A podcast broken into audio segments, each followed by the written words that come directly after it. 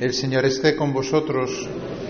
Lectura del Santo Evangelio según San Juan. Tanto amó Dios al mundo que entregó a su unigénito para que todo el que cree en Él no perezca, sino que tenga vida eterna. Porque Dios no envió a su Hijo al mundo para juzgar al mundo, sino para que el mundo se salve por Él. El que cree en Él no será juzgado, el que no cree ya está juzgado porque no ha creído en el nombre del unigénito de Dios. Palabra del Señor.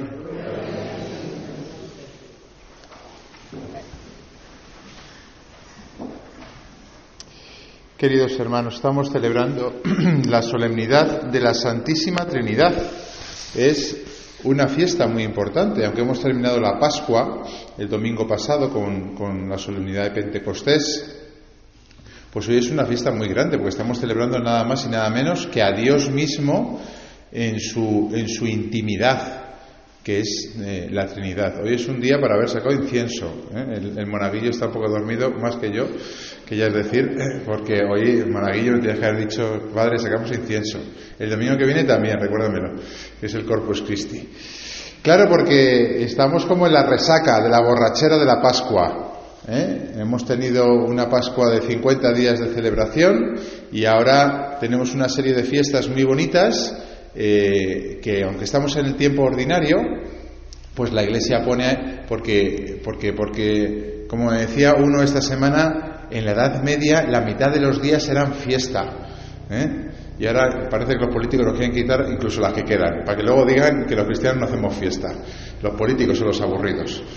Voy a que meterse un poco con ellos hoy. Por cierto, que son, son todo, yo cada vez veo que se desplazan más hacia la izquierda. ¿eh? Hacia la izquierda. Espero que no sea la izquierda política. Bueno, depende de cómo se mire. Estos son de derechas, pues desde, su punto de vista. Bueno, eh, vamos a, a, ser serios. Eh, curiosamente, las lecturas que hemos leído son muy cortitas, muy cortitas. Apenas eh, son un par de párrafos cada una de las lecturas, ¿no?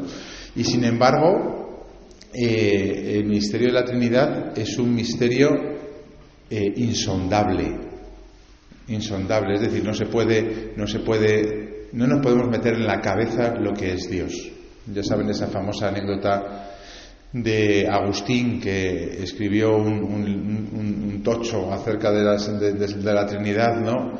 Y dice, dice la leyenda que estaba paseando por la playa y se encontró un niño, ¿no? Y le preguntó al niño que qué hacía, porque veía que estaba yendo con el cubo al mar, cogía agua y lo metía en el, en el, hoyo que le había acabado, ¿no? Así una y otra vez. Y el, y el niño le dijo a, Agustín, pues estoy, estoy metiendo aquí el, el mar en este hoyo.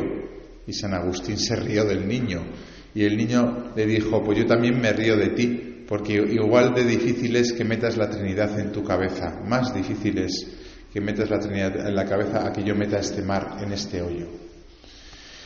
Ciertamente que eh, solamente atisbamos un poco a entender lo que es la Trinidad, pero bueno, lo poquito que lo sabemos, lo sabemos porque nos lo ha revelado Jesús.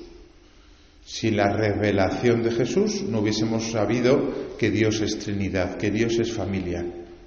La filosofía, que emplea solamente la cabeza para, para, para intentar eh, eh, pensar las cosas, jamás hubiese llegado a eh, imaginar que ese Dios todopoderoso, omnipotente, es tres en uno. Tres personas, como solemos decir, como dice el dogma, en una naturaleza. Una sola naturaleza divina, pero tres personas diferentes.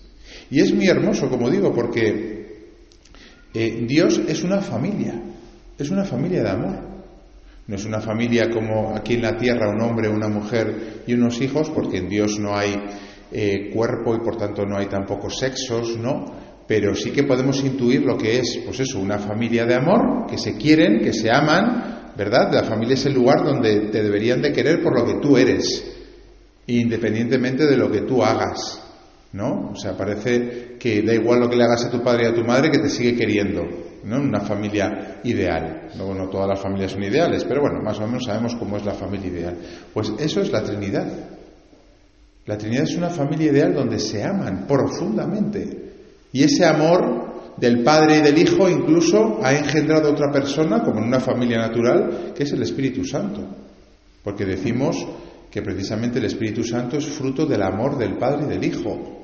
También una especie como de paralelo de lo que es la familia natural, ¿no? Y lo bonito es que no es una familia que tenga las puertas cerradas de casa donde no puedas invitarte. Ayer estuve con unos amigos eh, eh, pasando el, sábado, ¿no? Y qué bonito cuando una familia te abre las puertas de su casa, oye, y tú, sin ser de la familia, comes con ellos, pasas la sobremesa con ellos, yo me eché hasta la siesta también, ¿no? Que tengo mucha libertad, me eché la siesta también, claro, ¿eh? porque la comida había sido opípara, y, y estás como en casa, ¿verdad? Cuando una familia te abre las puertas de su casa. Pues eso es la Trinidad también. La Trinidad dijo, mira, queremos compartir esto con seres creados, porque nosotros somos obviamente criaturas, ¿no? No somos dioses. Tenemos un principio, no tenemos final, pero tenemos un principio. Quiero compartirlo con alguien que esté hecho a, imagen y semejanza mía. Es decir, nosotros tenemos la imagen y la semejanza de Dios. Eso es muy fuerte, ¿eh? si lo piensan. Pensar que estamos creados a imagen y semejanza. Los seres humanos, miren, los animales no. Y miren que son bonitos los animales. ¿eh? Yo ayer en la casa esta que había dos, dos perros, ¿eh? me, me, llené de pelos, de tanto que estuve ahí jugando con ellos y abrazándolos. Pero no están hechos a imagen y semejanza. ¿Saben por qué? Porque los seres animales, aunque son bellísimos, Claro, son creación de Dios y todo lo que hace Dios es bueno. No tienen esa imagen y semejanza, no tienen esa libertad, esa voluntad, esa capacidad de decidir y por tanto de amar, porque es lo que nos hace esencialmente seres humanos, nuestra capacidad de amar. Por eso estamos hechos a imagen y semejanza de Dios. Porque desde nuestra libertad, una verdadera libertad, no instintos como tienen los animales, podemos amar o no amar. O no amar, ¿eh? Dios nos ha hecho para que compartamos ese amor, es decir, que Él quiere que pasemos, ¿no? Como ayer yo en la casa de mis amigos, que pasemos con Él, no un día, sino toda la eternidad, que se dice pronto, toda la eternidad en esa familia de amor. Tenemos un plan de vida eterna que es una pasada. Podemos decir, bueno, pues a ver qué nos ha preparado para que no nos aburramos durante toda la eternidad. Miren, es Dios. Podemos confiar en que el plan es suficientemente bueno y está hecho a la medida de nuestro corazón, que es infinito. Porque miren, ¿por qué sabemos o intuimos o podemos llegar a, a creer, incluso la gente que no es creyente, ¿por qué puede llegar a pensar o a creer que todo esto es verdad. Esta semana en la universidad ha fallecido el padre de una alumna de repente, ¿no? Y esta alumna pues no, no, tiene fe, ¿no? Y yo todavía la conozco, pero no había hablado todavía con ella, ¿no? Y, pero tenía su, su número, ¿no? Y le puse un mensaje, ¿no? Un audio y le dije, eh, mira, mm, siento mucho lo de tu padre, ¿no? Eh, yo, sé que tú no tienes fe, pero bueno, que sepas que los que tenemos fe nosotros creemos que, tu Padre está vivo y que, y que, y que está, estamos, estoy rezando por él y estoy ofreciendo misas para que, para que esté en un lugar de felicidad, que es para nosotros estar con Dios para siempre. Y tú algún día estarás con Él. Miren, yo no sé lo que esa chica piensa desde su ateísmo, agnosticismo, lo que tenga, pero estoy seguro que esa joven está deseando volver a ver a su padre. Y que lo que yo le dije es lo que su corazón anhela. Porque es que, es que es lo lógico. O sea, lo lógico es decir, yo a los seres queridos quiero, quiero estar con ellos, y más si no me he despedido, como en este caso, que no se puso, pudo despedir de su padre. Luego el corazón, dentro del corazón tenemos inscrito este deseo de felicidad. No es algo que, digamos, ah, bueno, pues si, viene bien, si no, no. No, lo queremos, lo deseamos. Es más, y esto es otro dato curioso, no solamente deseamos estar con nuestros seres queridos cuando fallezcan, sino que incluso aquí en la tierra hay veces que tenemos, que tenemos todo. Oye, incluso yo ayer en esta, en esta comida con mis amigos, ¿no? Y estás tranquilo, te echas la siesta y dices, qué, qué buen plan de sábado, ¿verdad? En el fondo del corazón hay un punto en el que uno se sigue sintiendo solo. Es curioso. Ya puedes estar en familia, ya puedes estar pasándotelo bien, ya puedes estar en el mejor de los planes, ya puedes tener una familia que te quiera, que te apoye, que esté siempre contigo, que como que parece que somos inconformistas. A veces incluso somos un poco eh, mm, insultantes porque lo tenemos todo y nos seguimos quejando. Porque, amigos, tenemos ese deseo de felicidad que incluso la mejor de las condiciones de esta vida no nos termina de satisfacer y nos sentimos solos. Esta semana me decía otra joven, eh, padre, eh, hay veces que estoy con mis seres queridos y tengo ganas de gritarle, me siento solo, me siento sola. Y lo que más sufrimiento me hace no es la enfermedad que yo tenga o las debilidades o los suspensos o, o, no, lo que más me hace sufrir es que en lo profundo de mi corazón me siento sola. ¿Por qué nos pasa eso? Porque tenemos una llamada, una vocación a compartir nuestra intimidad con Dios. Porque si no vivimos con el divino huésped del alma, como decía Sor Isabel de la Trinidad, esta santa que descubrió este misterio y se volvió loca al darse cuenta de que Dios vive dentro de nosotros, por mucho que tengamos por fuera, vamos a seguir sintiéndonos solos. Por eso tenemos en nuestra vida espiritual que ir profundizando y tenemos que ir aprendiendo a comunicarnos, a vivir en compañía de Dios Padre, Dios Hijo y Dios Espíritu Santo que viven dentro de tu corazón. Y tienes que habituarte a hablar con Él. El otro día les explicaba yo esto a los jóvenes en catequesis y una chica que es bastante sensible, que yo no sé si tendrá vocación incluso, eh, me dice, Padre, yo no sabía esto del Espíritu Santo. Yo nunca le he rezado al Espíritu Santo. ¡Ay, qué mal me siento!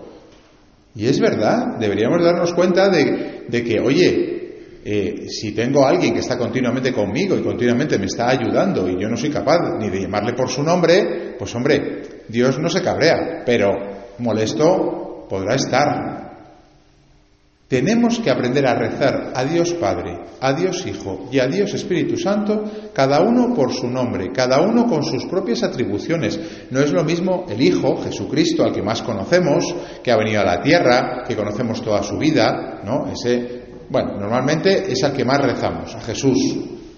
Al Padre, pues, pues, pues no sé si le rezamos conscientemente, pero no es Jesús, el Padre es el Padre de Jesús al cual Jesús también le rezaba y se quedaba muchas noches rezando a su Padre. No es un señor con barba blanca, no lo imaginamos así porque nos imaginamos pues el Padre de Jesús, pero bueno, da igual, es el Padre de Jesús. Cuando Jesús nos dijo, oye, ¿cómo rezamos al Padre? Padre nuestro, que estás en el cielo. Qué bonito, ¿eh? Nos ha enseñado una oración Jesús para dirigirnos al Padre. Y el Padre pues tiene esas atribuciones como de Padre, ¿no? De decir, oye, ¿eh? es el, el, prototipo de, padre bueno que te quiere, que es firme, que tiene una autoridad, pero una autoridad en el mal sentido, ¿no? De que, de, que, tiene poder para, no, autoridad moral, autoridad del que hace las cosas bien, del que te está defendiendo, protegiendo, el que te ha creado, el que te dice, no te preocupes, que yo llevo todo, que yo me encargo de todo, confía en mí, y luego está el Espíritu Santo, que ciertamente, pues quizás al que menos nos dirigimos, que es, pues, el Espíritu de Jesús, el Espíritu del Padre. Es difícil de entender. No es una paloma, no es el agua, no es el aceite. Todo eso son símbolos. La mano, el sello, la nube, son símbolos para imaginarnos el Espíritu Santo. Pero bueno, también tenemos oraciones que deberíamos aprendernos de memoria. Ven Espíritu Creador, visita nuestras almas y llena con tu divina gracia los corazones que creaste. Te llamamos el Paráclito, don de Dios Altísimo, y vayamos repitiéndolas por dentro. Incluso en los momentos en los cuales estemos mal, nos sintamos mal, tengamos ansiedad, estemos nerviosos, eh, estemos insoportables con nosotros mismos. Ven Espíritu Santo, ven Espíritu Santo que invoquemos a Dios, en este caso al Espíritu Santo, que es de los tres, ¿no? El que Jesús nos ha dicho que nos iba a enviar a nuestros corazones, pues para enseñarnos la verdad completa, el Paráclito para que estuviese con nosotros, Paráclito es el que está al lado de nosotros, para que nos consuele el consolador. Yo creo que es como, como que no terminamos de aprovechar todo lo que tiene eh, nuestra, nuestro, dogma católico. Quizá a veces porque no somos conscientes de ello, quizá a veces porque somos perezosos. Bueno, pues hagamos en esta semana, ¿no? Después de esta fiesta, ¿no? Hagamos pequeños pinitos a la hora de decir, venga, voy a rezar y cuando rece voy a, a invocar distintamente al Padre, al Hijo y al Espíritu Santo. Voy a, invocar, a, a, dirigirme más al Espíritu Santo si le tengo más olvidado. Voy a intentar, cuando me sienta solo, cuando esté mal, voy a intentar vivir dentro de mí, acompañado. Termino con dos referencias que eh, os invito. He leído esta semana un libro y he visto una película. El libro se llama Cristoterapia. Es un libro muy sencillito que ha escrito un cura en el que él cuenta cómo muchas de las heridas que tenemos en el corazón, cómo muchas de las de las de los problemas que tenemos, ¿no? Eh, vienen de que en algunos momentos de nuestra vida nos hemos sentido solos y entonces dice él que la terapia, la cristoterapia, ¿eh? que él hace con sus, con sus dirigidos, es volver a ese momento de, dificultad, ¿no? Volver a ese momento que a veces incluso no, no, no, sabemos ni cuál es. Entonces este sacerdote dice, cuando alguien le cuenta que tiene un proceso de ansiedad, por ejemplo, le dice, mira, vamos a ver, relájate, piensa en qué momento de tu vida sentiste esto por primera vez. No ahora, que es cuando estás mal, sino por primera vez. Y entonces esa persona se empieza a poner nerviosa porque se, acuerda de, un momento de hace muchos años en que le pasó. Dice, muy bien, ya tienes localizado el momento. Ahora, vuelve a ese momento y date cuenta de que no estabas solo. Físicamente sí, y por eso quizá lo pasaste tan mal. Él cuenta que de pequeño sus padres le dieron unos zapatos verdes. Y con los zapatos verdes fue al colegio y todo el mundo se rió de él, de los zapatos verdes. Y llegó a casa llorando, ¿no? Y desde entonces es muy, era muy irascible este sacerdote cada vez que le decían algo que le contrariaba. Y entonces él hizo consigo mismo la terapia. Y volvió al día de los zapatos verdes, a quien se le ocurre llevar unos zapatos verdes, ¿vale? ¿Eh? Y se imaginó que cuando se estaban riendo de él, Jesús estaba a su lado y le decía, yo estoy contigo, no pasa nada, yo estoy a tu lado, no estás solo. Y esa soledad que había generado todo ese problema interior en este sacerdote, pues se le fue curando al darse cuenta de que no estamos solos, de que está con nosotros Dios en todo momento, en todo momento. Y especialmente lo está en los momentos en los cuales hemos sido más heridos, en los que nos hemos sentido más solos. Me lo decía también esta semana otra persona, ¿no? Que un poco intentando yo hablar de esto precisamente me decía, yo sé de dónde me viene mi problema, de que cuando un amigo mío murió yo no tenía quien contárselo, yo lloraba debajo de la cama. Y le dije, debajo de la cama también estaba Jesús contigo, llorando contigo, abrazándote. Porque Dios es ese, esa familia de amor que nos mete siempre en su casa, que siempre está con nosotros. Y la segunda cosa que os recomiendo, ya termino, es una, un documental acerca de la vida de Michael J. Fox. No sé si ustedes saben quién es Michael J. Fox, pero si han visto Regreso al Futuro, ¿eh? sabrán quién es Michael J. Fox. ¿eh? Es un, actor pequeñajo ¿eh? que se hizo muy famoso con un par de comedias de situación y luego hizo Regreso al Futuro y pues al poco de su, de su, de su, de su estrellato, pues empezó con la enfermedad de Parkinson, de Parkinson, ¿no? Y entonces él intentaba negarlo, ¿no? y hasta que al final tuvo que declararlo y bueno, pues el documental aparece tal y como está ahora mismo, el pobre pues está lleno de magulladuras porque intenta andar y se cae continuamente, ¿no? Pero la verdad es que es un, es, es, es, un documental de 10, es un canto a la vida, porque es ver un hombre que está en una enfermedad degenerativa y, y, ver cómo está pletórico de alegría, ¿por qué? Porque tiene una familia, y ya es raro, ¿eh? Los actores de Hollywood, que se casan eh, 15 veces, ¿no? Este se ha casado una vez, tiene cuatro hijos, una familia numerosa, y la última escena del documental es él caminando como, como, camina el pobre, ¿no? Que, que, va dando golpes a todas partes, ¿no? Al lado de su mujer y sus hijos, ¿no? El documental se llama Still, que significa aún en inglés, porque en un momento dado de su vida dice, y yo todavía, todavía, mi mujer todavía, dice, mi mujer todavía sigue casada conmigo. ¿No? Ese amor, ese amor, ¿no? Que, que permanece en las familias a pesar de las dificultades ¿no? que vivimos, ¿no? ¿Eh? Ese amor es un pálido reflejo de lo que es el amor de Dios, que siempre está con nosotros, siempre estará con nosotros, siempre con nosotros. Jamás nos dejará. Es más, yo tengo la sensación últimamente de que cuanto peor me porto con Dios, más me quiere. Tengo casi la tentación de, portarme todavía peor, ¿eh? para demostrarme cuánto me quiere Jesús. Es una sensación como que se va haciendo cada vez más consciente en mí. Y eso los que seáis padres seguro que lo entendéis, porque al final el hijo que más lata te da es al que más le quieres. Así es Dios con nosotros. No nos puede dejar de amar. Está loco por nosotros y no es que sea Jesús, es que es el Dios Padre, es que es el Dios Hijo y es que es el Dios Espíritu Santo y además vive dentro de nosotros. Estamos acompañados siempre por Él. Qué maravilla es esto. ¿eh?